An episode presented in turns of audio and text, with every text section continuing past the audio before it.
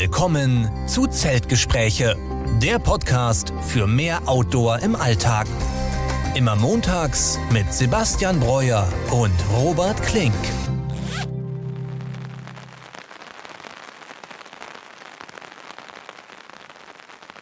Ja, und damit herzlich willkommen zur 42. Folge unseres Podcasts Zeltgespräche. Diese Woche wie immer mit mir, Robert Klink und mit Sebastian Breuer. Sebastian, grüß dich. Hi Robert, schönen guten Abend direkt ein ganz unbekanntes Bild, finde ich, wenn wir uns hier über die Webcam sehen, denn dein Zimmer sieht ziemlich leer aus. Du bist aber noch in München in deiner Wohnung, oder? Genau, bin in München in der Wohnung, ähm, aber das wird dann die letzte Aufnahme sein aus dieser Wohnung. Äh, denn jetzt am Samstag muss ich offiziell äh, oder freiwillig werde ich dann aus der Wohnung ausziehen und dann ins Wohnmobil ziehen. Das heißt, ah, ich habe cool. heute den ganzen Tag damit verbracht, äh, meine Gegenstände hin und her zu tragen, also von der Wohnung zum Wohnmobil. Das steht natürlich nicht direkt vor der Haustür im viel geparkten München, sondern ja, die Probleme kenne ich auch. Wenn ja. ich mal was umräumen will, dann ist genau in dem Moment natürlich hier in Essen auch kein Parkplatz ja. direkt vor meiner Wohnung. Und das ist dann immer nervig, allem wenn man viel dann schleppen muss. Ne? Ich habe halt meinen ganzen Hausrat jetzt ins Wohnmobil verfrachtet. Äh, ich kann also jetzt quasi schon äh, drin leben. So ein paar Kleinigkeiten fehlen noch. Hier vielleicht noch ein kleiner Mülleimer oder ein paar Sachen für die Küche, so ein paar Utensilien generell. Ähm, aber soweit sollte das alles ähm, fertig sein. Also ich bin schon sehr gespannt, äh, auch nervös, aber ähm, mal gucken, wie es dann läuft. Ne? Ah, Glaube ich. Wir ja. sind alle gespannt, ne, was du dann zu erzählen. Also mir ist direkt aufgefallen, weil sonst immer dein, dein Skateboard oder Longboard hinten rechts in der Ecke im Hintergrund im Bild stand und da steht jetzt einfach gar nichts mehr. Ja, das ist schon im Van oder im Wohnmobil. Ah, sehr gut. Und ich dachte erst, als ich meine ganzen Sachen eben hier so quasi ausgelegt hatte und habe noch ein bisschen was weggeschmissen, habe ich überlegt, okay, passt das überhaupt da rein? Und man wundert sich trotzdem, wie viel Platz dann doch da ist mhm. und wie mhm. viel clevere äh, Verstaumöglichkeiten es dann noch gibt. Also ich habe jetzt alles drin, was ich jetzt für den Sommer, sagen wir mal jetzt von ne, April bis November benötigen werde. Äh, und es ist noch recht, richtig viel Platz. Äh, also da ist noch richtig viel Luft nach oben und einfach ein echt cooles Raumwunder. Ja, super. Ja, und wir beide, wir haben jetzt Donnerstagabend, wir mhm. haben unsere große Tour, den Fischerweg Portugal hinter uns und ja, sind jetzt, glaube ich, seit drei Tagen wieder hier. Wir haben uns dann auch ja, letzte Mal quasi in Bordeaux jetzt gesehen, wo wir dann getrennt ja. voneinander gefahren sind mit wenig Schlaf. Also die Rückreise hat es echt in sich, muss man sagen. Denn äh, auf dem Hinweg hatten wir zwei Nächte, haben zwei Stops gemacht in Bordeaux und dann in Madrid und dann nach mhm. Portugal. Das war recht entspannt. Auf der Rückreise ähm, haben wir jetzt nur einen Stop gemacht und dann auch nur sechs Stunden kurz geschlafen im Aufstelldach und ja, dann sind wir hektisch aufgebrochen. Du hast ja. uns ja noch glücklicherweise einen Kaffee zubereitet, das war mhm. echt göttlich. Und ähm, wie war denn für dich dann noch die, die Rückreise? Ja, ich wäre erstmal froh, dass das Wohnmobil nach den sechs Tagen noch da stand. Also ich habe ja zur Information, ich habe meins eben in Bordeaux stehen lassen. Wir sind mit deinem weitergefahren. Ähm, worauf ich auch dann im Nachhinein echt froh war, dass wir mit meinem nicht durch Madrid gefahren sind, sondern mit deinem etwas schmaleren Vans da. Ähm, und wir haben uns dann ein bisschen mehr Zeit gelassen noch am, am Abreisetag, sind glaube ich dann so um 11, 12 Uhr. Ich habe nochmal ein bisschen Wasser aufgefüllt, Klo nochmal äh, neu gemacht und dann äh, losgefahren. Und eigentlich war der Plan, dass ich nochmal in der Schweiz einen Stopp mache, habe mich dann aber doch für den Schwarzwald entschieden und mhm. war dann tatsächlich wieder am Titisee, äh, ein Campground weiter von dem, äh, auf Ach, dem wir cool, damals äh, standen, ja, vom, vom Westweg. Ja, super. Das war echt traumhaft da. Ne? Also da hatten wir echt einen langen Nachmittag. Ich war sogar schwimmen, glaube ich, noch, aber dafür ja. war es wahrscheinlich jetzt noch zu kalt, oder? Der war noch gar nicht offen, tatsächlich. Ah, okay, und deswegen okay. konnte ich da auch nicht schwimmen gehen. Ich war dann auf einen, den wir auch gesehen haben, der war etwas höher gelegen, also terrassenförmig, dass dann jede hm. Ebene eben noch einen Blick auf den Titisee hatte. Ähm, also sehr schön, Nebensaison, nicht viel los. Und da haben wir dann einfach ein bisschen äh, gekocht und gearbeitet. Ja, Wahnsinn. Ja. Und natürlich wollen wir heute auch über unseren Trip in Portugal erzählen, Geschichten vom Fischerweg, denn ich würde sagen, wir haben auf jeden Fall einiges erlebt, einige lustige Sachen und auch schwere Etappen wirklich hinter mhm. uns, ähm, über die wir gleich reden können. Und ähm, bevor wir das machen, ja, steigen wir immer so ein bisschen generell wie immer ein. Ich glaube, Sebastian, diesmal brauchen wir uns die Frage nicht stellen, was hast du in der letzten Zeit gemacht? Denn das besprechen wir gleich und das war mhm. uns bei uns beiden ja das Gleiche. Ja, aber ähm, ich fange direkt mal mit den, mit den Auto-News so ein bisschen an oder so thematisch, was alles so ähm, ja, dazugehört. Und da wollte ich noch einen Punkt aus der letzten Folge besprechen, denn da hatte ich ja, ja meine Mitgliedschaft angeteasert bei YouTube. Und da haben ja echt ähm, ein paar Leute geschrieben, dass sie gar nicht den Knopf dafür finden, wie man bei YouTube diese Mitgliedschaft ähm, abschließt bei ja. mir. Ähm, fand ich auf jeden Fall erstmal toll, dass das wirklich Leute dann versucht haben zumindest. Und ich habe das bis jetzt immer nur selbst ähm, auf dem Desktop-PC, also mir angeguckt und da war das immer sofort zu finden.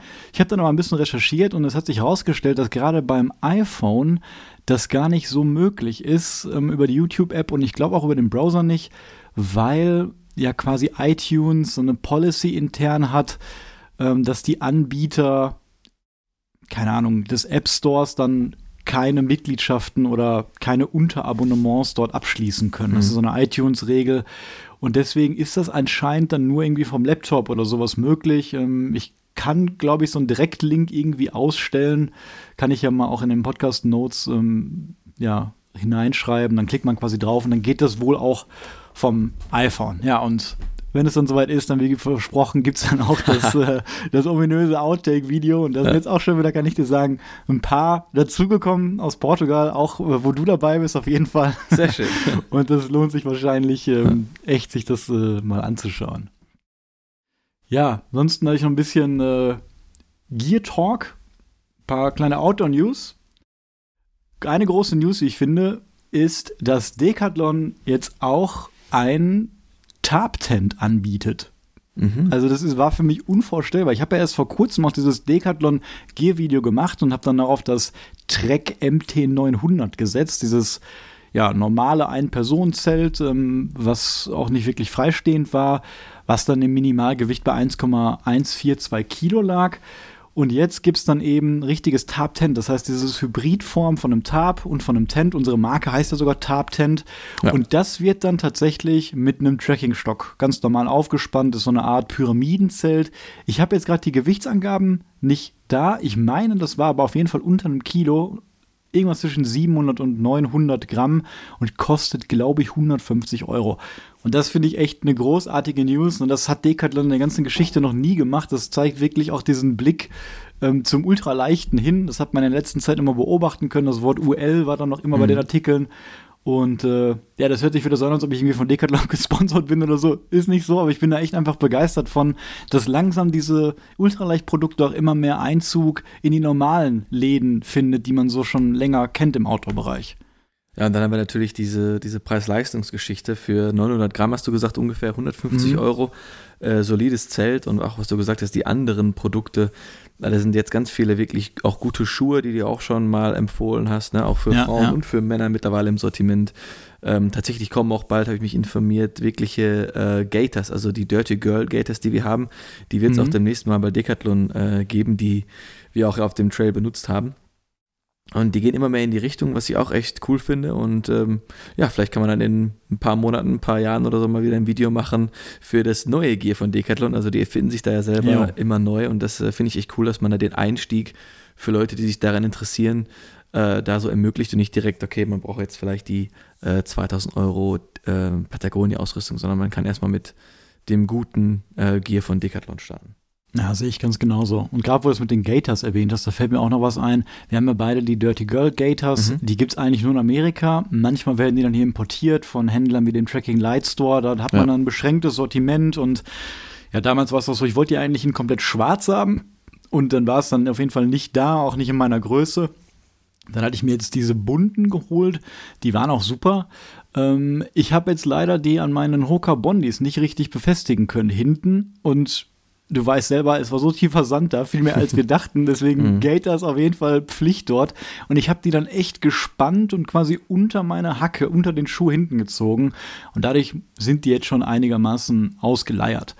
Und wenn man Gators haben will, die genauso leicht sind wie die Dirty Girl Gators, habe ich gestern gesehen, gibt es jetzt auch einen deutschen Shop, bei dem man quasi eine Kopie davon kaufen kann. Das ist, glaube ich, original so ein Etsy-Store gewesen, also wirklich Aha. von einer Privatperson. Ich habe da leider jetzt gerade, weil mir spontan eingefallen ist, auch den Namen nicht.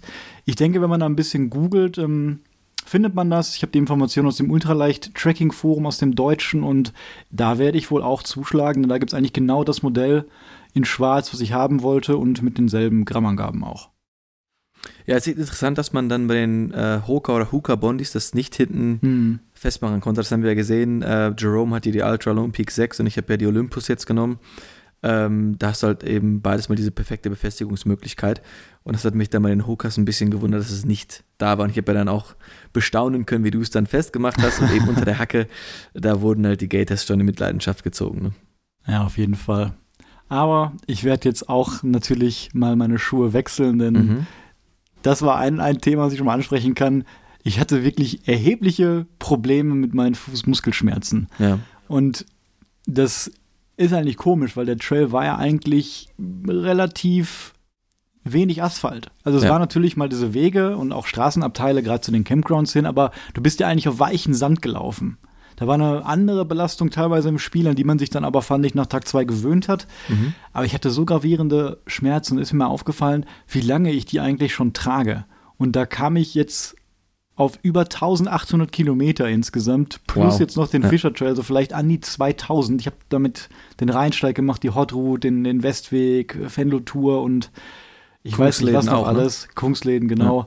Und die haben einfach jetzt ausgedient. Also die, das, das Polster unten, das ist durch. Man sagt ja auch bei den Olympus zum Beispiel, ja, nach 600 Kilometern mhm. kann man die zwar noch tragen, aber man merkt dann schon, das ist, das Polster ist deutlich abgelaufen und ich habe dich immer gefragt, sagst du, tut deine Füße auch so weh? Und du so, nö, nö, bei mir ist alles super. und ich war echt neidisch und äh, habe mich dann auch ein bisschen informiert, dann abends direkt. Und ich werde jetzt auch auf die Olympus äh, 5 dann wechseln. Die gefallen mir echt gut, auch in dieser dunklen Farbe. Mhm. Die haben natürlich dann auch die Halterung äh, für die Gator hinten. Genau was ich super finde. Und die sind eigentlich genau das Pendant zu den Hoka Bondis, also auch dieses Max Cushioning-System plus dann noch eine super Einlagesohle, die ähm, ich mir da reinsetzen werde. Und dann hoffe ich, dass mein großer Nemesis, der mich meistens immer mit den langen Tagesetappen begrenzt, die Fußschmerzen dann endlich ein bisschen verschwindet auch. Ja, ich war ja schon lange happy mit Ultra, bis auf eben ein bisschen an dem Oberstoff bei den Lone Peaks, der bei mir öfter mal angerissen ist bei den zwei Modellen. Deswegen war ich jetzt bei den Olympus, die ein bisschen anderen Stoff haben obendrauf. Und äh, ich hatte auch Einlegesohlen drin. Das heißt, ähm, wie du auch selber weißt, die haben ja einen Zero Drop, also die sind komplett flach, die Schuhe, wie man also mhm. so normal stehen genau. und laufen würde. Das ist eine ganz große Besonderheit daran, da muss man sich auch erstmal dran gewöhnen. Und ich hatte dann eben auch so ganz kleine Memory Foam ähm, Einlagen drin, sodass ich nicht ganz mhm. einen Zero Drop hatte, sondern doch ein bisschen, die Hacke ein bisschen höher war. Ähm, und ich habe mir jetzt auch noch die Sohlen, die neuen Sohlen bestellt, weil ich denke mal, die Sohlen, die sollte man schon so, ja, ein bisschen öfter wechseln als die Schuhe. Die ja. Sohlen, die ich jetzt noch drin hatte, die haben auch schon ein paar, ich denke mal so 300, 400, 500 Kilometer mitgemacht, deswegen auch. Die hattest du auch schon in den Sohlen. alten Schuhen, oder? Genau, ja. Mm, okay. alten Schuhen, ja. Also ich denke mal, da können wir eine ganz klare Empfehlung aussprechen für die Olympus mit Einlegesohlen, dass es da verminderte Fußschmerzprobleme ja, Ich erwarte echt viel. Also da will ich dann nichts von meinen Füßen hören ja. auf den 40 Kilometern. Ja, ähm, eine, eine weitere generelle Auto-News habe ich noch. Wir sind ja auch großer Fan der Patagonia Micro Puffy. Ne? Mhm. Also so ziemlich eine der leichtesten synthetischen, dünnen Jacken, die halt pro Gramm auch die größte Wärmeleistung hat. Die haben wir in unserer Wandergruppe, sage ich mal, auch in allen Farben. Die habt ihr bestimmt schon mal gesehen ja. auf dem Trailer oder in den Videos. Und das Modell, was wir haben in Größe M, wiegt 264 Gramm. Und das aktuelle Jahresmodell das wiegt jetzt deutlich mehr, nämlich 303 Gramm. Also schon eine Erhöhung von, ich glaube, 15, 20 Prozent oder was mhm. das sind. Und ja, ich glaube tatsächlich auch, dass das nicht mit einem mit einer größeren Wärmeleistung einherkommt, denn hauptsächlich wurde wohl das Außenmaterial verändert und wir alle wissen, Patagonia ist der führende Hersteller, was Umweltschutz und Nachhaltigkeit angeht. Ja. Und anscheinend ist es jetzt so, dass das Außenmaterial nicht mehr so glänzend ist, und es besteht nämlich jetzt aus recycelten Fischernetzen. Geil. Was ja. ich echt super cool finde. Ne? Also, die haben ja auch die Fließprodukte aus recycelten Plastikflaschen und jetzt einfach aus recycelten Fischernetzen. Davon gibt es ja wahrscheinlich aber Millionen Tonnen auf der Welt, die da mhm. einfach weggeworfen werden. Und das ist schon eine nette Idee. Natürlich ist es ein bisschen blöd jetzt, dass es dann ein bisschen mehr wiegt, aber es ist wahrscheinlich trotzdem immer noch äh, konkurrenzfähig, das Gewicht. Und natürlich hat man noch diesen positiven Gedanken dabei, dass man da echt äh, ja, was mehrhaltlich recycelt hat. Ja, kurze Anekdote dazu. Äh, wie die Leute wissen, die vielleicht ähm, Seaspiracy gesehen haben. Also Fischnetze sind tatsächlich der Großteil des Plastikmülls in den Meeren und wenn da wirklich angesetzt wird, äh, ist das klasse. Deswegen finde ich cool, dass Patagonia jetzt auch dahin geht und die Fischernetze quasi äh, recycelt. Also das ist ein Riesenproblem, was wir da angehen müssen. Und ich würde da auch äh, diesen Mehrgramm wahrscheinlich selber in Kauf nehmen, weil ich das echt eine, eine coole Sache finde. Aber ich habe ja noch die alte Micro Micro Puff in lila, in der wunderschönen mhm. Farbe. äh, und ich bin mit der super happy. Die wird ja auch schon repariert, deine ja auch ja, schon. Genau. Und ich werde die hoffentlich auch dann die nächsten zehn Jahre benutzen können. Ja. ja. Ich habe die jetzt auch letztes Mal gewaschen, die glänzt wieder wie neu. Mhm. Natürlich kann man sich einbilden, dass vielleicht die Isolierung ein bisschen weniger geworden ist. Ich habe das Gefühl, gerade am Schulterbereich, dass sie da so ein bisschen runtergerutscht ist, aber ich habe die jetzt echt drei, vier Jahre immer in den Rucksack gequetscht und getragen und ich bin eigentlich immer noch zufrieden mit der. Also ich sehe da auch keinen ja. keinen Grund dazu wechseln. Ja, und ähm, dann habe ich noch so ein bisschen äh, Gear-Sachen spezifisch jetzt von unserem Trail. Denn nach dem Trail, der hat mir wieder so viel Spaß gemacht. Der erste lange Trail jetzt im Frühling zum Kickoff dieses Jahr. Und jetzt liegen noch viele weitere große Trails dieses Jahr vor uns. Und ich hatte jetzt total Lust, nochmal mein Gear dahingegen nochmal zu optimieren und auch mhm. so ein mhm. bisschen Resümee daraus zu ziehen, was da jetzt gut gelaufen ist und was nicht gut gelaufen ist. Und ich hatte auch ein paar neue Sachen dabei. Zum Beispiel hatte ich ein Solarpanel dabei. Ja. Was sehr leicht ist, eines der leichtesten, was auch die höchste Energieeffizienz von diesen mobilen Solarpaneln hat, nämlich 22,4 Prozent, was wohl ein sehr guter Wert ist. Und ähm, ich habe nämlich im Video am Anfang auch gesagt, dass ich das benutze, habe aber ganz vergessen, ein Fazit zu ziehen. Und das Fazit, was ich ziehe, ist, dass es eigentlich so ist, wie ich erwartet habe. Denn mhm. es ist leider mehr ein Gimmick, muss man einfach sagen. Also mehr vielleicht für Expeditionsreisen wirklich gedacht, wo man auch länger mal an einem stillen Ort ist. Und ich hatte das wirklich gut am Rucksack positioniert. Es ging auch häufig nach oben. Ähm, wir hatten dann Tage, da war es echt super sonnig und sind auch so gelaufen, dass uns die Sonne ja von oben oder von hinten erwischt hat. Und dann konnte ich damit schon die Powerbank, die angeschlossen war, immer auf 100 Prozent halten. Und der einzige Stromabnehmer war eben mein Mikrofon, was auch nicht wenig ähm, zieht, weil ich so einen speziellen Zoom-Recorder habe. An anderen Tagen, wo es dann aber bewölkt war, war dann tatsächlich abends die Powerbank komplett leer. Ja. Und ja, für das Mehrgewicht würde ich es wahrscheinlich jetzt auf so einem Trail nicht nochmal mitnehmen. Und da muss man sagen, ich hatte auch wirklich die, die optimalen Bedingungen dort. Also wir hatten ja wirklich fast immer Sonne mhm. in Portugal dort. Und ähm, deswegen ist es schon eine coole Sache, kann man auf jeden Fall testen. Ähm, aber wie gesagt, ich würde es jetzt gerade in Deutschland auch im Sommer dann nicht mitnehmen, außer man hat irgendwie vielleicht ein Zero-Day mal wo man keine Möglichkeit hat, was aufzuladen, jo. dann ist es natürlich besser, als dann für das Gewicht lieber mehr Strom mitzunehmen. Aber hat auf jeden Fall Spaß gemacht, damit mal ein bisschen rumzuspielen und zu testen und sah ja auch, glaube ich, ganz lustig aus, immer wie das da hinten rumgebaumelt ist bei mir. Das sah echt wie aus, du auf einer Expedition da gewesen. Ich finde es ein bisschen schade. Ich, ich habe es selber noch nicht probiert, aber ich kenne äh, Freunde und Freundinnen, die auch schon mal so Solardinge mitgenommen haben für Handys laden einfach. Und es wird mhm. natürlich immer angepriesen, ja, dann kannst du ein Handy aufladen, aber wie du gesagt hast, sobald da so ein paar Wolken sind, dann zieht es einfach nicht mehr. Und ich hätte da schon von Portugal, wie du auch gesagt hast, dann ein bisschen mehr einfach erwartet, äh, weil wir den ganzen Tag eigentlich Sonne hatten und sehr wenig Wolken, der ich einfach ein bisschen mehr erwarte, weil es war jetzt auch keine so kleine Fläche. Ich weiß nicht, wie groß es ist. 15 mal 20 oder so, kann ja, ungefähr, ja. Ähm, da hätte ich auch einfach ein bisschen mehr äh, davon erwartet. Aber wenn du, wie du gesagt hast, Zero Day an einem stillen Örtchen, das einmal in die Sonne legen, dann wird es natürlich auch voll auskosten und äh, die ganze Power bringen. Ja, oder vielleicht auch, wenn man absolut die ganze Zeit nicht die Möglichkeit hat, nachzuladen. Ja. Dann kann man da so ein bisschen rechargen. Ne? Genau. Ja, und dann ist mir auch aufgefallen, ähm, ich brauche einfach ja mehr Energie. Ich komme mit der 10.000er NB 1000 äh, 10.000 nicht mehr so gut hin, weil mhm. ich jetzt einfach dann mit zwei Mikrofonen herumlaufe, plus mein Handy, was jetzt viel zieht, plus noch die GoPro-Kamera, also vier Elektronikgeräte und auch noch die Uhr. Deswegen ähm, habe ich jetzt doch mal den Schritt gewagt und bin auf die neue Cabo 20.000, von der ich auch schon mal erzählt habe, ja. gewechselt. Die kostet echt eine Stange Geld, also normal 140 Euro. Ich habe sie jetzt zum Glück für 120 bekommen und habe da natürlich viel von erwartet. Aber als ich die dann heute ausgepackt habe und gewogen habe, musste ich feststellen, dass die versprochenen 295,5 Gramm, mit denen auch groß auf der Verpackung mhm. vorne drauf geworben wird, nicht eingehalten wurden, denn es wiegt 305 Gramm bei mir. Und da möchte ich mal die Frage an unsere Hörer stellen. Hat jemand schon auch die Nightcore Carbo 20.000? Und wenn ja, könnt ihr die mal wiegen und mir vielleicht irgendwie eine E-Mail schreiben oder bei Instagram schreiben, wie viel die bei euch wiegt. Ich will einfach wissen, habe ich jetzt so ein Montagsmodell erwischt, was irgendwie besonders viel Innenkleber oder sowas hat? Oder ist das einfach wirklich 10 Gramm Overspec die ganze Zeit? Weil ich glaube, ich würde es dann einfach tatsächlich umtauschen, wenn ich dann jetzt ein mhm. Modell hätte, was jetzt schwerer ist. Es sind natürlich nur 10 Gramm. Ähm, aber trotzdem für so viel Geld finde ich und wenn es so beworben wird, sollte das schon eigentlich ähm, eingehalten werden. Und du hast auch alle Kleber, alle Folien abgezogen, nehme ich an.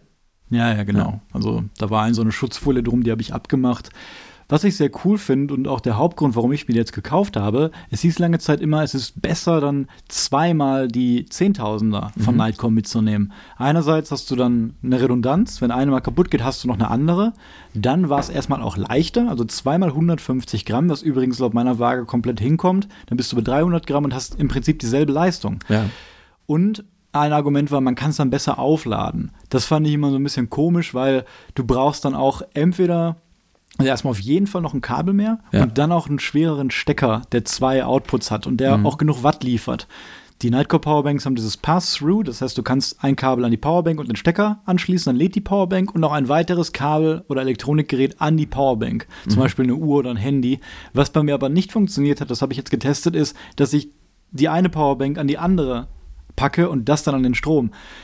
Und ich glaube, das liegt daran, weil dieser USB-C-Port ist gleichzeitig ein Ausgang und Eingang, je nachdem, ob man das lädt oder Strom abgibt. Und irgendwie sind die dann, glaube ich, untereinander verwirrt und die eine Powerbank versucht der anderen irgendwie was zu geben mhm. oder so. Das hat leider nicht bei mir geklappt. Aber was ich jetzt rausgefunden habe, ist, dass, also so Powerbanks sind immer so ein Nennwert. Ne? Da steht dann drauf 10.000, aber der reale Wert ist eigentlich 6.400 Milliampere-Stunden. Der nutzbare ja. Wert bei der kleinen. Und ich dachte dann natürlich, es ist das Doppelte bei der großen, ist es aber nicht. Es ist mehr als das Doppelte, nämlich dann nicht 12.800, das wird das Doppelte, sondern 13.500. Und dann ist natürlich klar, zwei einzelne sind nicht besser als die große, mhm. vor allem wenn man das dann auch besser laden kann.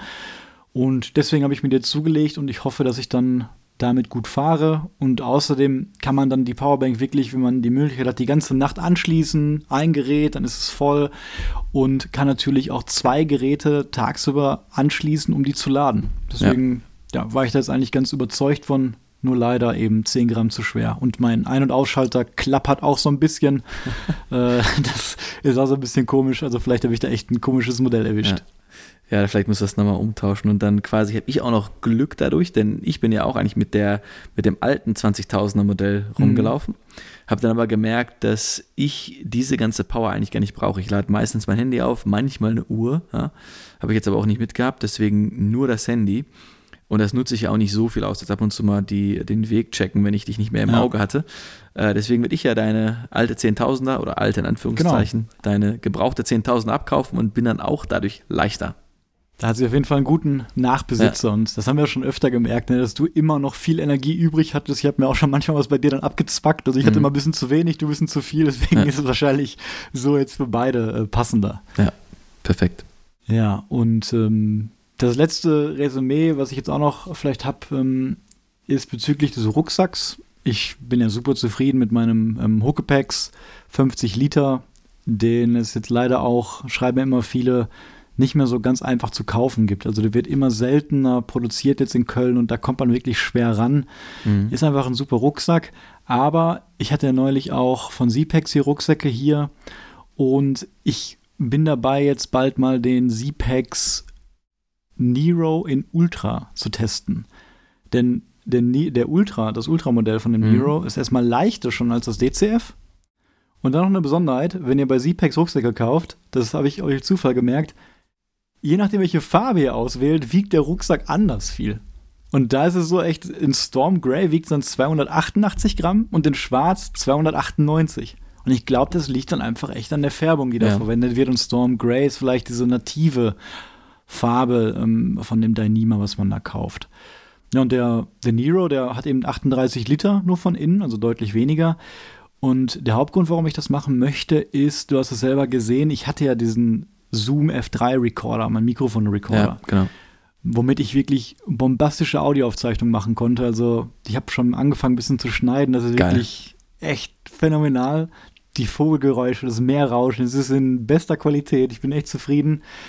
Ähm, nur diese Bluetooth-Verbindung, die ich da manchmal vom Handy hatte. Also der Plan mhm. war immer, ich starte dieses Mikrofon über das Handy und film dann. Und irgendwie ist das manchmal abgebrochen, so ein paar Mal am Tag. Und ich musste dann echt immer den ganzen Rucksack absetzen, Hüftgurt ab, Brustgurt ab, absetzen. Dann hinten jo. war das in meinem Mesh-Pocket drin. Rausholen, die den Packsack auf, neu starten, mit, mit dem Handy koppeln, wieder rein. Das hat echt immer fünf Minuten gedauert. Und wenn man so eine Etappe von 35 Kilometern hat, war das echt nervig. Und deswegen hatte ich mir gedacht, es wäre viel schöner, wenn ich das in, einem, in eine Gürteltasche habe. Und der Huckepax hat leider keine Hüftgurttasche. Und deswegen ähm, habe ich mir den Neroid so konfiguriert, dass der sogar gepolsterte Gürteltaschen hat, dass ich sogar zwei Schultergurttaschen habe. Und ich mhm. hoffe, dass ich dann dieses kleine Bodyvolumen von 38 Liter gut ausgleichen kann und dann ja für überschaubare Tracking-Touren, wo wir vielleicht nicht wie jetzt sechsmal Track and Eat dabei haben, sondern mhm. nur wie, wie sonst immer für zwei bis dreimal, dass ich das dann mal als Alternative ähm, versuchen werde. Hört sich auf jeden Fall luxuriös an, wenn du da von den gepolsterten Taschen sprichst. Ansonsten kann ich natürlich nur ein Fanny Pack äh, noch empfehlen, wo man mhm. Sachen reinpacken kann. Ähm, aus meiner Erfahrung her mit den Litern, ich habe ja 40 Liter Body Volume bei dem Atom Packs, dann mit dem Mesh draußen so 45, mit dem Hüftgurt dann fast 50. Und ich habe jetzt auf der Tour auch mal unser Zelt getragen äh, und all das ganze Essen, auch eben die sechs Track and Eat und die Snacks für sechs Tage. Äh, und das war wirklich das oberste Limit. Also da hätte mhm. nichts mehr reingepasst. Ich konnte das einmal oben den Rolltop zumachen, deswegen, wenn man auf dem Video das dann wahrscheinlich sieht, relativ hoch gebaut. Ähm, also wahrscheinlich, wie du gesagt hast, die 38 Liter, die reichen dann wahrscheinlich eher für etwas kürzere Touren, denke ich mal. Also mhm. Also für lange Dinger brauchst du dann wahrscheinlich schon den Huckebags, gerade bei deinem ganzen Aufnahmeequipment äh, noch. Ja, stimmt, habe ich gar nicht dran gedacht. Du hast ja auch nur 40 Liter mhm. und du hast ja noch den Fanny Pack dabei. Ich habe auch drüber nachgedacht. Ich habe noch von, ähm, von Hüberg habe ich dieses DCF Fanny Pack. Ja. Das wiegt auch 60, 70 Gramm. Das Problem ist, dass ich da halt mal leider dieses Mikrofon nicht reinpacken kann, ah, okay. weil das eben verkabelt ist mit meinem Rucksack. Mhm. Und wenn ich dann den Rucksack absetze, dann hängt das Kabel an meinem Körper quasi, das Mikrofon dann am Rucksack. Also es muss schon irgendwas sein, was im Rucksack integriert ist. Ähm, aber würdest du sagen, dass du ohne das Fanny Pack jetzt vielleicht Probleme gehabt hättest mit dem ganzen Platz? Also hast du da schon viel reingequetscht oder war da echt nur sowas wie, wie Portemonnaie und sowas drin? Nee, äh, das, Handy mal nicht. Das Fanny Pack war jetzt schon ordentlich ausgereizt. Ich hatte einen Plenty-Riegel, eine Packung Weingummis. Äh, ich hatte dann das Mückenspray da drin, was wir auch mal genutzt haben. Mhm. Dann natürlich die fette Powerbank. Wenn ich jetzt die kleinere habe, schon ein bisschen mehr Platz, aber ich habe es auf jeden Fall gebraucht. Das hätte nicht mehr in den Rucksack gepasst. Ich habe okay. natürlich dann noch ein paar Sondersachen drin mit dem Vaseline für die Aufschürfung, auf die ich dann noch zu sprechen komme. Ähm, also das brauchte ich schon, ja, ganz klar. Ja, cool. Ja, dann hoffe ich mal, dass ich da auch ähm, so gut hinkomme mit dem, mit dem Nero. Der hat auch genauso wie das bei meinem Huckepax ist, diese Sitzkissen außen, was ich mhm. auch immer sehr praktisch finde. Also ich glaube, das wird gar keine große Umgewöhnung äh, werden. Ja, super. Ja, das waren auch ähm, alle meine, meine Notizen hier, die ich so jetzt vorher hatte. Hast du vielleicht noch etwas oder sind alle Punkte, die du hast, jetzt direkt äh, im Zusammenhang mit dem, mit dem Trail? Nee, ich habe ja auch ein paar Gear-Updates und zwar äh, mhm. äh, hatte ich mir für den Trail ein Kilt ausgeliehen. Und äh, ich war vorher ein Schlafsackverfechter, aber ich glaube, ich bin jetzt auf die andere Seite gewechselt, äh, denn das hat mir so viel Spaß gemacht mit dem Kilt. Der war so viel leichter, viel weniger Platz im Rucksack äh, und man hat super drin geschlafen. Man hat es als Decke benutzen können, wenn es zu warm war, dann konnte man es zuziehen.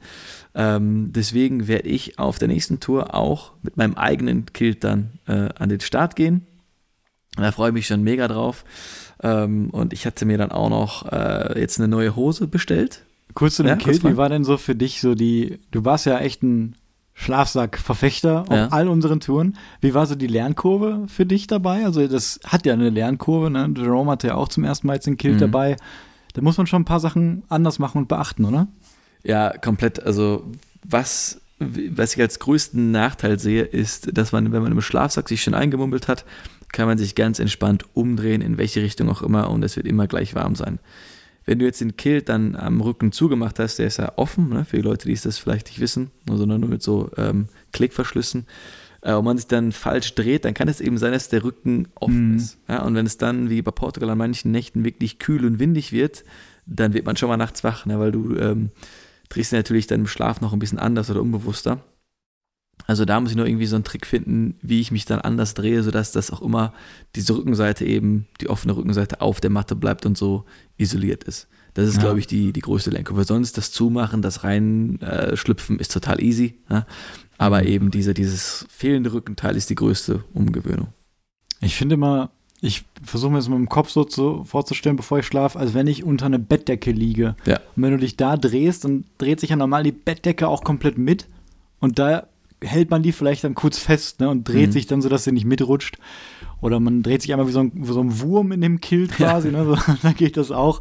Aber ähm, ja, gebe ich dir auf jeden Fall recht. Bei warmen Nächten ist das nicht so schlimm, wenn es dann so ein bisschen luftig am Rücken wird. Ne, aber bei kalten Nächten, da liege ich dann schon meistens immer auf den Rücken auch. Ne? Und mhm. sobald ich mal auf der Seite liegen will, dann muss ich halt ein bisschen ja, Kraft in die Hand nehmen und mich dann einmal mit in dem Kill drehen. Aber mittlerweile mache ich das eigentlich unterbewusst, würde ich sagen. Mhm.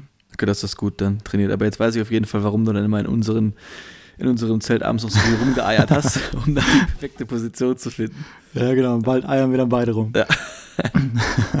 also Kilt, glaube ich, das Mega-Update habe ich auch schon öfter darüber gesprochen. Da kann ich dann so fast 400 Gramm sparen. Also ja, Wahnsinn, schon Wahnsinn dafür. Ne? Mhm. Ähm, und das größte Problem, was ich sonst auf der Wanderung hatte, waren einfach mit der Hose und der Unterwäsche. Ähm, ich schwitze leider sehr viel und habe mir einfach wieder die, ja, die Innenschenkel so ein bisschen aufgescheuert. Und ich bin dann noch einen Tag ohne Unterhose gelaufen und habe verschiedene Sachen ausprobiert. Äh, und jetzt habe ich mir nochmal eine neue Otlo-Unterhose gekauft. Genau die, die du hast, weil du sagst ja, du hast das Problem nicht. Ähm, Ach cool. Ich habe auch noch eine Under Armour Unterhose, die ich noch probieren werde, weil die mir so beim Sport sehr gut gefällt. Und ich habe mir jetzt auch eine neue Laufhose gekauft von Otlo. Ähm, die Otlo 365 Active 2-in-1, glaube ich. Äh, und die hat eben so ein, äh, auch so eine Innenhose, wie auch die äh, Everdict, Everdict hat. Aber die ist aus einem ganz weichen, baumwollartigen Stoff, zumindest mhm. wird so beschrieben. Deswegen hoffe ich mir davon, dass da quasi mein letztes Wehwehchen dann dadurch auch letztendlich mal verschwindet. Ja, das wäre wär auf jeden Fall cool. Das ist schon, glaube ich, auf dem Trail zu mir gesagt, äh, wir arbeiten beide daran, unsere letzten Probleme ja. so äh, zu reduzieren und irgendwann ähm, haben wir wahrscheinlich gar keine Sorgen mehr auf dem Trail. Ja, das wäre wünschenswert. Und ich habe mir hier halt aufgeschrieben, das letzte Gear, was ich noch nicht gekauft habe, ist wahrscheinlich der Windschutz. Ich habe ja noch einen selbst gebastelt ich glaube von dir sogar damals aus Alu und mhm. Panzertape, glaube ich. Und äh, da werde ich mir vielleicht auch irgendwann noch einen aus Titanium besorgen. Ja. Ja. Ja, spannend auf jeden Fall. Ähm, ich bin auch die ganze Zeit am Denken, gestern auch abends im Bett, ich habe gar keine Ruhe bekommen und überlegt, ja. so was kannst du vielleicht noch optimieren und äh, habe jetzt auch ein bisschen Gramm auf jeden Fall eingespart. Aber da können wir nächste Woche noch ein bisschen ähm, drüber sprechen, mhm. damit es jetzt auch nicht zu lang wird. Denn äh, wir wollen heute mit euch, wie gesagt, über den Fisherman's Trail reden. Sechs Tage sind wir ihn effektiv gelaufen. Neun Tage waren wir insgesamt unterwegs, hier quasi aus München und Essen glaube sogar zehn dann waren es ja. Ne? Wir mhm, haben ja zweieinhalb für den Hinweg und anderthalb für den Rückweg. Und ähm, die Tagesetappen, ja, die wir hier lagen alle so um die 30, 33 Kilometer. Angefangen mit 28 an Tag 1.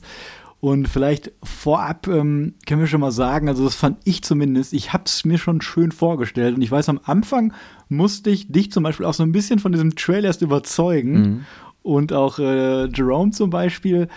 Und ich war selber fassungslos, wie schön dieser Trail einfach ist, weil du siehst dann Fotos und Bilder, aber du denkst dann, ja gut, das ist auf Insta und dann haben die da jetzt den, den, die schönste Bucht und die schönste Klippe auf der ganzen Strecke fotografiert, aber nein, es ist ganz anders. Also es ist die ganze Zeit wirklich so. Jede Bucht ist super schön, eine schöner als die andere und du kommst eigentlich aus dem Staunen gar nicht mehr raus. Und gerade ich, der so viel Videos und Fotos macht, also ich habe da meinen ganzen Speicher an Tag 1 schon fast durchge durchgeknallt, weil das einfach unfassbar schön dort ist, oder? Ja, ich war auch komplett weg vom Fenster, wirklich. Also, ich glaube, der Trailer hat ja auch dieses Jahr so einen richtigen Hype erlebt. Also, ich kenne mhm. sehr viele Personen, die den äh, laufen oder gelaufen sind. Und auch zu Recht. Ne? Also, das Wetter ist äh, grandios und es ist einfach so eine grüne Küste, das, das kennt man eigentlich so aus keinem anderen Land, dass du dann diesen wilden Atlantik hast, diese Steilküsten und dann auch noch grüne Pflanzen. Dann sind über uns ja tausend Störche geflogen. Es, ja. Das war einfach man eigentlich nur nach rechts geschaut. Ich hatte, glaube ich, Nackenschmerzen, weil ich immer nur nach rechts aufs Meer geschaut habe, die ganze Zeit. Meine, meine linke Schulter ein bisschen lediert. Ähm, wirklich malerisch. Und wir haben ja diese Verlängerung sind wir noch gelaufen. Das heißt, wir hatten auch noch ein bisschen Kultur dabei. Also den Trail kann man eigentlich wirklich, wie an allen anderen Trails auch nur jeder Person einfach ja. ähm, empfehlen. Was man noch dazu sagen muss, ist ja gesagt, der erste Tag 28 Kilometer. Wir sind ja im Endeffekt mit so ein paar Detours 30 gelaufen. Mhm. Ähm, und da müsste man dann vielleicht anmerken, wenn man nicht im Training unbedingt ist, sind 30 Kilometer am ersten Tag schon äh, Hausnummer. Auf jeden Fall. Ja. Man kann sich ja nur sagen, die, der erste Tag war richtig heftig, ja. ne? auch jetzt für uns. Also da braucht man kein Geheimnis drum machen. Vor allem, ich habe erstmal nicht erwartet, dass der Trail so schön ist. Und dann habe ich auch echt nicht erwartet, dass da so viel Sand liegt ich dachte echt, ich wurde ja auch immer gefragt, wie viel Sand und ich dachte echt so, das ist mal eine oder zwei Tagesetappen, muss nochmal fünf oder zehn Kilometer sind. Mhm. Aber du läufst ja echt die ganze Zeit durch die Dünen, bergauf im Sand, bergab im Sand. Dann auf einmal an Tag eins, weiß ich noch, waren wir auf einmal dreimal, glaube ich, sogar am Strand, direkt ja. neben dem Ufer hergelaufen und du versinkst so tief teilweise in diesen Sand und das macht es natürlich, wie auch wenn man durch Schnee läuft, viel, viel anstrengender und an Tag 1, da waren wir echt am Ende auch Kau komplett kau. Also man, der Vergleich ist ganz gut mit dem Schnee, weil es war jetzt kein harter Sand, auf dem man gut laufen kann, sondern man ist echt gut eingesucht. Man hat immer wieder Sand in den Schuh bekommen, trotz der Gators auch ein bisschen. Also das war wirkliche Schwerstarbeit. Ich war sehr dankbar, dass wir die Poles dabei hatten. Äh, die haben echt gut geholfen. Also ohne Poles, 30 Kilometer. Pff, also ist, ist echt hart gewesen. Ja. Ähm, deswegen am, am, ersten Abend ähm, hatte man schon wieder so die Gedanken, boah, schafft man das jetzt jeden Tag, diese Etappen über den Sand? Aber tatsächlich am nächsten Tag ist immer ein Wunder, wie der Körper sich doch wieder regenerieren kann nach einem guten Track and Eat und einer guten Mütze Schlaf. und guten Röstzwiebeln auf jeden und Fall. Gute also drei Sachen, die ich auf jeden Fall empfehlen würde, wenn ihr den macht, die Must-Have sind, sind auf jeden Fall, wie du schon sagst, äh, Trackingstöcke, dann Gators auf jeden Fall. Mhm. Ähm, Sonnencreme ja. natürlich. Ähm, und ich hatte gerade noch eine, die ich vergessen habe, aber das waren ja auch schon drei. Ähm, deswegen, also oh, genau, und ein zweites Paar Socken. Manche nehmen ja nur eins mit, manche nehmen auch drei mit, aber Ihr braucht auf jeden Fall zwei, auch mit Gators. Also bei mir war es so, dass der Sand echt durch das Meshgewebe auch durch ist. Der ja. ist irgendwann so fein und so dünn und man läuft da zehn Stunden durch Sand und irgendwann ist alles voll mit Sand und nass und dann zieht man abends die Schuhe aus und ja, man kann die Socken echt ausschütteln, fünf mhm. Minuten, da kommt immer noch Sand und es ist dann schon gut, gerade wenn man in den März oder April läuft, wir hatten tagsüber 28 Grad manchmal und nachts auf einmal 5 Grad. Ja. Das hat uns auch alle überrascht. Ich weiß noch, am dritten Tag in der Nacht da war es so warm tagsüber und wir lagen da alle so rudimentär zugedeckt mit den Kills und mhm. irgendwie wurden alle um 5 Uhr morgens wach. Ich habe dich ja auch noch gehört und ja. schon aber auch und alle so, oh, die Jacke anziehen und den Kill nochmal zu. Matte auf Und äh, genau, da war ich auf jeden Fall froh, dass ich dann noch ein Wechselpaar Socken habe. Das mache ich ja sowieso immer, diese mhm. Schlafsocken und Schlafhose und ja, da will man auf jeden Fall aus diesen sandigen Sachen raus. Man möchte das ja auch dann nicht im Zelt haben, im Kilt haben und so. Deswegen, das würde ich auf jeden Fall auch empfehlen. Ja, ich habe hier sogar drei Socken mit, zwei zum Laufen, eins für, für die Nacht. Ähm, und da habe ich noch kurz eine Anekdote, ich weiß nicht, ob die gerade gut reinpasst, aber ähm, ich habe ja die Wright Socks und ich habe die langen mitgenommen. Und es ist vielleicht ein bisschen warm gewesen für die Jahreszeit. Und äh, ich weiß nicht, ob man das auf dem Video sieht. Ich habe dann an der Wade außen so ein bisschen so einen rötlichen Ausschlag bekommen. Und ich dachte, ja, ist eine Sonnenallergie und sowas. Mhm. Und dann habe ich es mal gegoogelt dann bin ich auf zwei Frauen gestoßen, die einen Blog darüber gemacht haben und das nennt sich anscheinend Wanderkretze. Es gibt da noch einen sehr fancy französischen Namen, den ich nicht aussprechen kann, deswegen bleiben wir bei Wanderkretze. Und das ist quasi eine Kapillarblutung in den Waden, wenn die Muskeln zu heiß werden und die haben eben auch beide diese Bright Socks getragen. Das heißt, wenn wir nochmal bei 30 Grad wandern, werde ich vielleicht nicht die hohen doppeleigigen Red Sox anziehen, mhm. die dann meine, meine Muskeln da abschnüren, äh, sondern die kürzeren. Also da vielleicht, wenn Leute das auch schon mal hatten, dieses Problem mit der Wanderkretze, etwas leichtere, kürzere Socken und in den Pausen äh, die Beine hochlegen, damit das Blut mal in die andere Richtung auch fließt mhm. und am Ende des Tages dann mit kaltem Wasser einmal die äh, Waden abspülen und dann sollte das auf jeden Fall besser werden, falls noch jemand so ein Problem hat wie ich. Ja, gut zu wissen. Ja. Also das kannte ich vorher auch nicht. Gut, dass du das so recherchiert hast, aber ist ja dann im Endeffekt nicht schlimm, ne? nur ein genau. bisschen nervig quasi, oder? Ist ja auch nichts Schlimmes, es juckt halt ein bisschen und brennt ein bisschen, wenn man dann durch so einen Gestrüppweg läuft, den wir auch ab und zu hatten und dann so ein paar Brennnessel ja. da dran schürfen, dann, ist das, dann brennt das schon ordentlich, ja. Ja, das war lustig. Da war ein Part, die ganze Zeit sieht man eigentlich nur so sukkulentenartige Gewächse. Ja. Und dann waren wir einmal Inland. Auf einmal war es dann wie in Deutschland. Äh, Disteln, Brennnesseln und so ein ganz schmaler Single Trail. Und da haben wir alles mitgenommen. Und meine Beine sahen dann ja. aus. Ich, glaub, ich hatte da auch, glaube ich, zwei Ibuprofen schon drin ja. wegen meinen äh, Fußschmerzen. Und ich habe die Brennnesseln gar nicht mehr gemerkt. Aber ähm, irgendwann die Disteln, das war schon äh, abenteuerlich da auf jeden Fall. Ich glaube, jede Pflanze, die sticht, war auf diesem engen Trail zu spüren und zu sehen. Ehrlich. Ja, genau. Und ähm, ich wollte noch sagen, ich habe äh, die Ride Socks auch, es gibt die definitiv eine Sommervariante. Mhm. Die sind ganz, ganz, ganz kurz, haben nur eine Lasche hinten, damit man die gut außen anziehen kann. Und die sind auch zweilagig, aber die äußere Lage ist aus ganz, ganz dünnem Mesh-Stoff, damit eben trotzdem das nicht ja. Innen am Fuß reibt, sondern dann an diesem zweiten Layer. Aber die sind sehr, sehr gut belüftet und ich glaube, Jerome hatte die auch auf dem Trail ja. an. Ja, ich glaube, der hätte die Vielleicht wäre das was und du brauchst ja auch im Prinzip dann keine hohen Socken, wenn du dann die Gators benutzt. Und ne? das schirmt ja. dich ja dann auch so vielleicht ab. Genau. Ja, ja ist immer schon interessant, ja. wie man sich dann doch peu à peu immer noch weiter verbessert, eine Evolution quasi des Skis ja. macht und was dann noch besser funktionieren kann. Ja. Aber das war auch was völlig Neues. Also so eine Landschaft habe ich auch noch nie gehabt und ich mhm. bin noch nie so lange durch Sand gelaufen mit voller Montur und dann auch die Hitze und das Wasser ja die ganze Zeit auch. Ich weiß noch, also wenn wir gerade von Tag 1 sprechen, mhm. wir sind eben mit dem Camper südlich von Sines auf einem wunderschönen Parkplatz gelandet, wo es auch offiziell gestattet ist, dort zu campen, gratis. Und wir haben dann da geschlafen, waren abends noch beim Sonnenuntergang am Strand, da hat man schon echt einen schönen Vorgeschmack bekommen und sind dann eben nach Süden an der Küste entlang gelaufen. Und ich weiß noch, die erste Pause, die wir da hatten, das war direkt am Strand mhm, genau. unter so einer Felsklippe. Da hatten wir ein bisschen Schatten, ein bisschen Windschutz. Und ich habe dann meinen Plenty Shake gemacht und wollte dann meinen Topf ausspülen.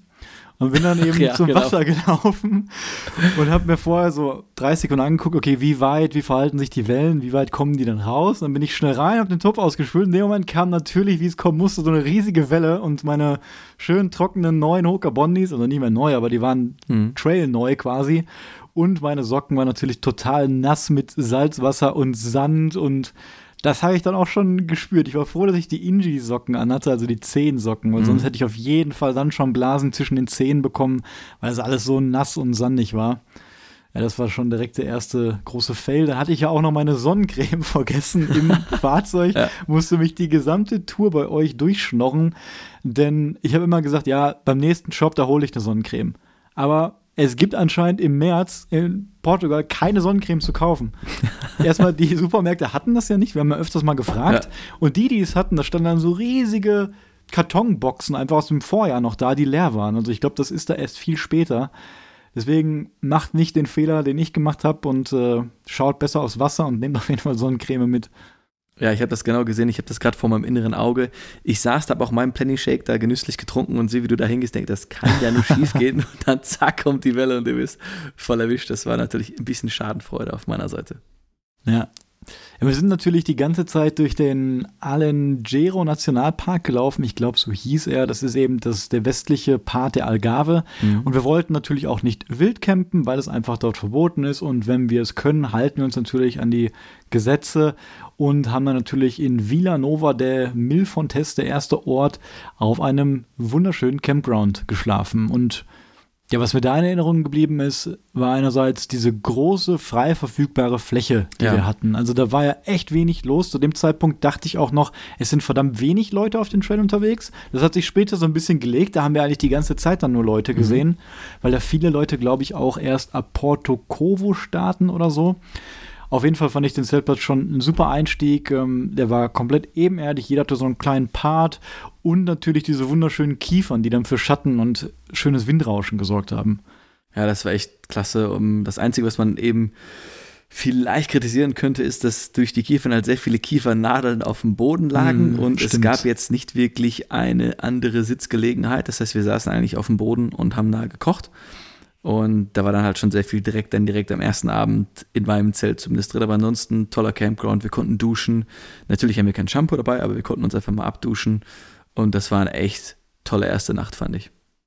Ich auch. Und wenn wir gerade schon mal beim Duschen sind, ne? Also, das ist ja teilweise manchmal, wenn man so ein Hiker-Trash, Through-Hiker ist, mal für ein paar Tage echt optional, ne? Mhm. Gerade im Winter.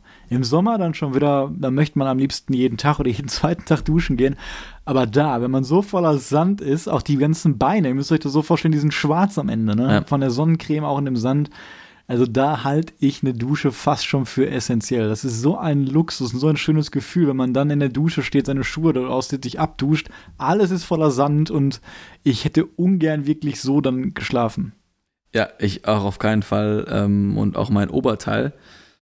Äh, das habe ich jetzt zweimal schon gewaschen. Einmal mit 30, einmal mit 40 Grad und es riecht immer noch unter den Achseln. Also das ist echt heftig, wie ich da wieder geschwitzt habe auf dem Trail. Ja. Ähm, und ohne Dusche wäre es wahrscheinlich, hätte ich jetzt verbrennen können. Ne? Mhm. Und ähm, wenn wir jetzt über Duschen reden, vielleicht noch ein guter Live-Pro-Tipp von uns. Äh, wir nehmen ja nie Seife oder Shampoo mit. Und wir gehen im Prinzip immer duschen, benutzen als Handtuch unser Buff, was mhm. auch für mich jetzt wieder wunderbar geklappt hat. Das reicht auf jeden Fall und wird dann auch bis morgen trocken. Und wir haben uns ja immer quasi schon in der Dusche alles bereitgelegt, bis auf die Boxershorts quasi entkleidet und wir gehen dann immer noch mal raus zum Handwaschbecken und hoffen, dass wir da eben eine Prise Handseife finden, mhm. So eine ja, zum Drücken ist das ja was, so eine Flüssigseife.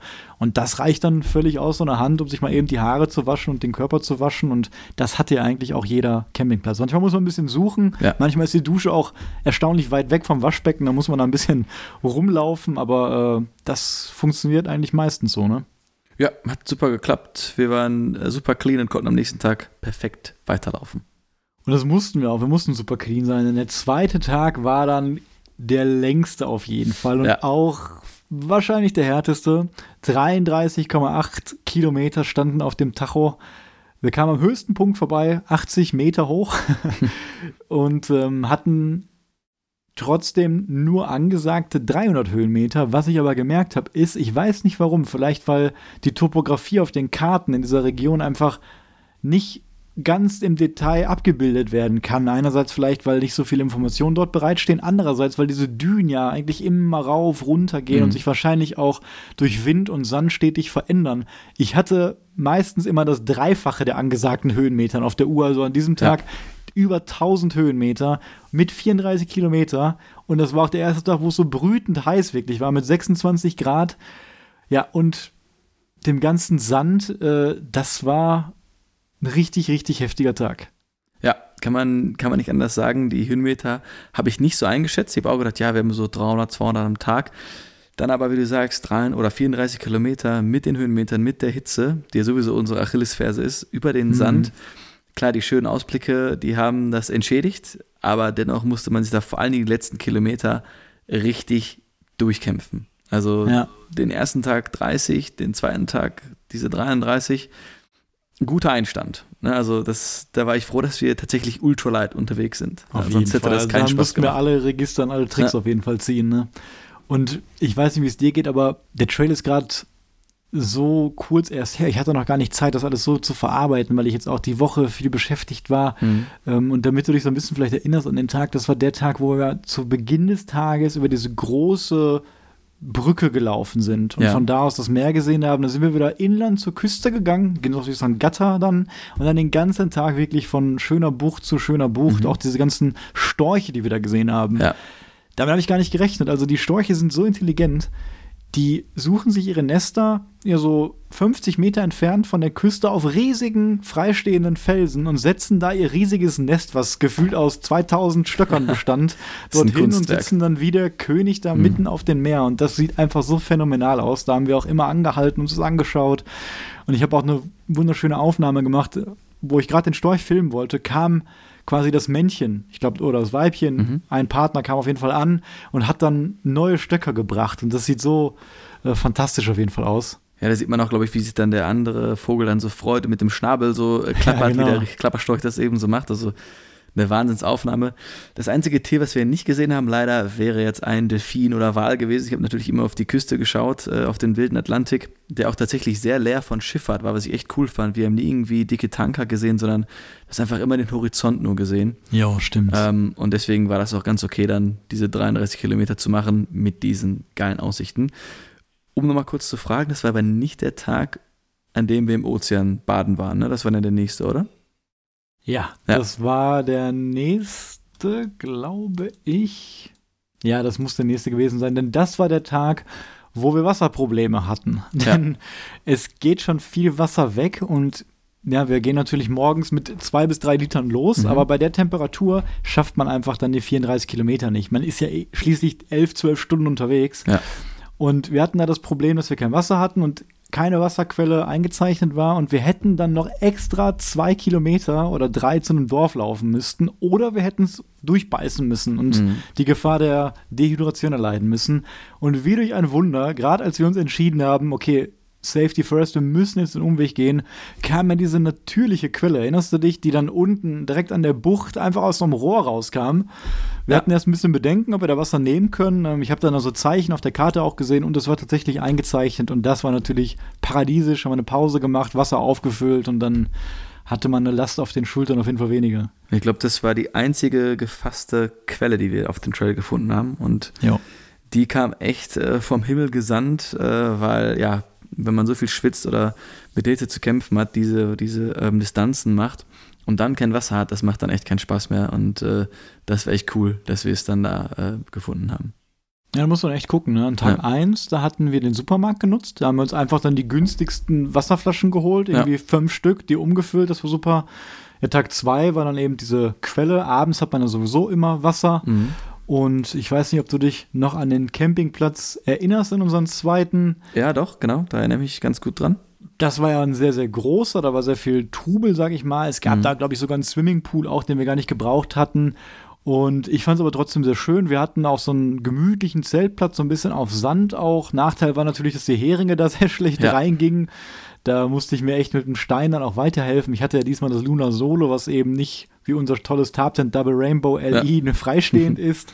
Vor allem Jerome hat das da ziemlich genervt, das mhm. weiß ich noch. Und als wir dann gegangen sind, dann wir kamen natürlich fix und fertig dort an und ich habe die Frau in der Rezeption gefragt, wo können wir das Zelt pitchen? Und sie meinte, geht geradeaus und dann rechts. Und dann habe ich da ein Zelt gesehen, haben uns daneben gestellt mhm. und dann gehen wir raus und ich gucke auf die Karte nochmal von dem Platz zum ersten Mal und dann sehe ich, dass es tausende Zeltplätze gibt auf einer riesengroßen, schönen Wiese und wir haben quasi den, den erstbesten genommen, direkt hinterm Waschhaus, ja. was vielleicht auch nicht so schlecht war. Dann konnten wir da immer nah zum Duschen gehen. Aber ja, das war auch ein schöner Ort, fand ich. Ähm, aber wir hätten sicherlich eine schönere Zeltstelle finden können. Es war ein schöner Ort, aber wie gesagt, die Zeltstelle war auch dann voller so Blüten oder Pollen auch. Und dann war auch wieder das ganze Zelt voller Zeug, leider. Ich hätte mir da echt mal so eine Wiese herbei gewünscht an dem Abend. Ja, und Tag 3 war dann ja kürzer. Das war unser Nero zur Halftime, vielleicht mhm. ein bisschen weniger. 20 Kilometer waren angesagt. Ja. Wir haben natürlich, also das war echt, da habe ich mich super gut gefühlt. Man war eingelaufen, es ging an der Küste entlang, das ja. war sehr, sehr schön. Und wir wussten, die ersten drei Tage laufen wir die ganze Zeit an der Küste entlang und dann wechseln wir so ein bisschen auf den Camino Historico, dann geht es ein bisschen mehr Inland, weniger Küste. Ja. Und ähm, es war trotzdem anstrengend, weil es auch so warm war, das weiß ich noch. Und wir wollten ja unbedingt alle mal schwimmen gehen. Natürlich, im Atlantik. Und irgendwann ja. kamen wir dann an so eine riesige Klippe und von dort oben, also wirklich 100 Meter hoch, würde ich schätzen, hat man dann unten einen ganz großen mhm. Strand gesehen mit vielen Leuten. Und ähm, wir haben uns gefragt, wie kommen wir denn da runter? Haben dann noch Pause gemacht, so ein kleines Waldstück und wirklich da runter geguckt und haben davon geträumt, dass wir jetzt bitte ins kalte Wasser springen können. Und ich weiß noch, dass dann zwei deutsche Mädels durch Zufall ankamen und uns gefragt haben, wie kommt man denn überhaupt da hin und da runter? Und dann haben wir uns erstmal wirklich mit der Idee auseinandergesetzt und gesehen, dass leider uns noch ein ganz großer Fluss auch davon trennt, von diesem Meer. Ja, und wir sind dann, haben dann den Abstieg quasi gewagt und mussten dann eben durch diesen Fluss durch. Und da wir unbedingt nochmal schwimmen wollten, haben wir dann quasi ja, das Gepäck so ein bisschen hochgenommen auf den Rücken und sind wirklich brusthoch, würde ich sagen, zumindest auf dem Hinweg ähm, da durchmarschiert. Und das war verdammt kalt und auch musste man aufpassen, wo man hintritt, weil es verdammt tief war und ein bisschen Strömung war da auch. Also deswegen Trekkingstöcke auch ähm, ganz gut gewesen dort. Und Steine auch noch. Ne? Also ich glaube, Jerome wollte erst barfuß durchgehen, habe ich ihm dann vom abgeraten. Und das fand ich echt cool, weil wir saßen in diesem tollen Wäldchen, haben dann geplant, okay, gehen wir jetzt da durch oder nicht. Dann haben wir die Entscheidung getroffen, alles klar, wir gehen da durch. Dann sind wir runtergegangen und haben dann uns eine seichte, in Anführungszeichen, Stelle ausgesucht und auf dem Hinweg ähm, ungefähr hüfthoch, glaube ich, sind wir durchgekommen. Ja. Und ich fand es eben so cool, so mit diesem Thema Ausbrechen aus dem Alltag. Ne? Also, wann geht man schon mal durch den Fluss? Ne? Das war ja, jetzt für nicht. mich irgendwie seit Schweden das, das nächste Mal, wie dass ich durch einen Fluss oder durch einen See gelaufen bin, um irgendwo hinzukommen. Äh, fand ich super geil. Dann haben wir einfach unsere Sachen an den Strand geworfen, haben uns dann ausgezogen, sind dann in den Atlantik rein. Total geil, total wild, mega ja. Wellen aber auch ein bisschen angsteinflößend. Also der Atlantik hat ja, einfach unfassbare Power. Ähm, haben dann da richtig schön gebadet und dann ist natürlich, weil da Gezeiten sind und dieser Fluss halt vom Meer äh, gefüttert wird, war der Fluss auf dem Rückweg deutlich höher und dann ging es halt bis zur Brust und wir mussten den Rucksack über den Kopf nehmen. Das jo. sah dann noch abenteuerlicher aus. Also das richtig war auch Bock echt gemacht, anstrengend ja. dann. Ne? Also da hatten wir echt so ein bisschen Respekt dann auch vor dem Rückweg, ja. weil es ging selbst mir dann, also Hals hoch fast äh, mhm. und ja, das war schon, war schon ordentlich, die Rucksäcke dann die ganze Zeit. Man braucht ja auch ein paar Minuten, um durchzukommen. Man kann ja, ja kleine Schritte machen und den die ganze Zeit so hoch zu halten, das habe ich dann in den Armen auch irgendwann gemerkt. Mhm.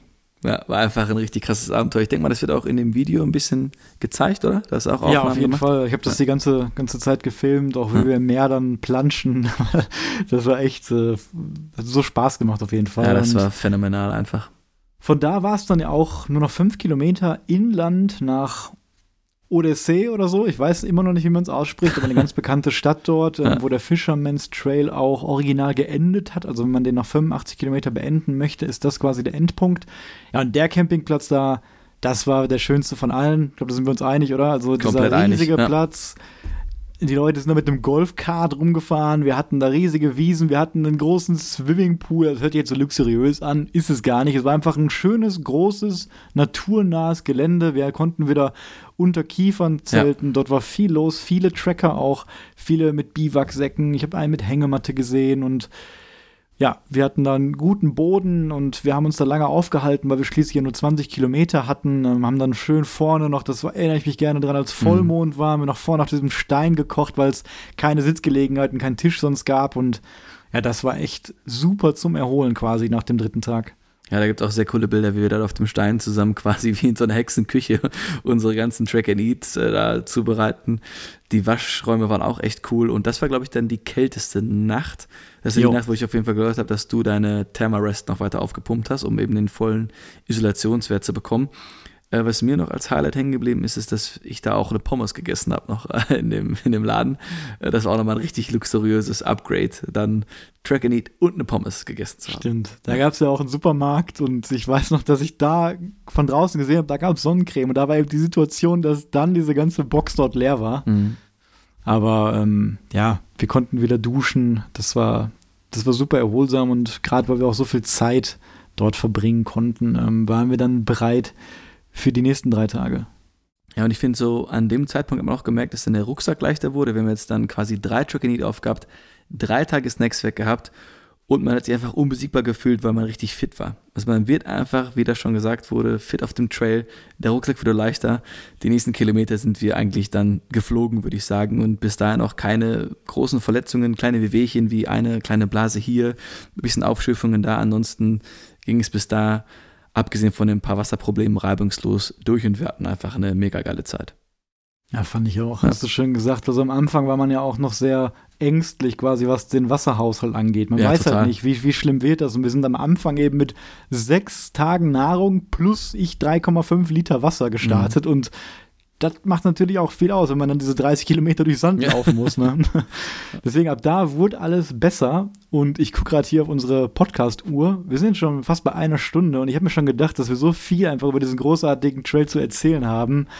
Ähm, das würde ich sagen, Sebastian, ich vorschlage, dass wir in der nächsten Folge einfach nochmal Teil 2 Geschichten äh, vom Fischerweg mhm. machen und dann nochmal ja, intensiv die nächsten drei Tage durchgehen können, dann auch mal generell so ein Fazit vielleicht ja. geben können, was uns noch gut gefallen hat, was vielleicht nicht so gut und wie man das auch ähm, gut nachmachen kann. Hört sich perfekt an. Wir sind jetzt auch genau bei der Hälfte.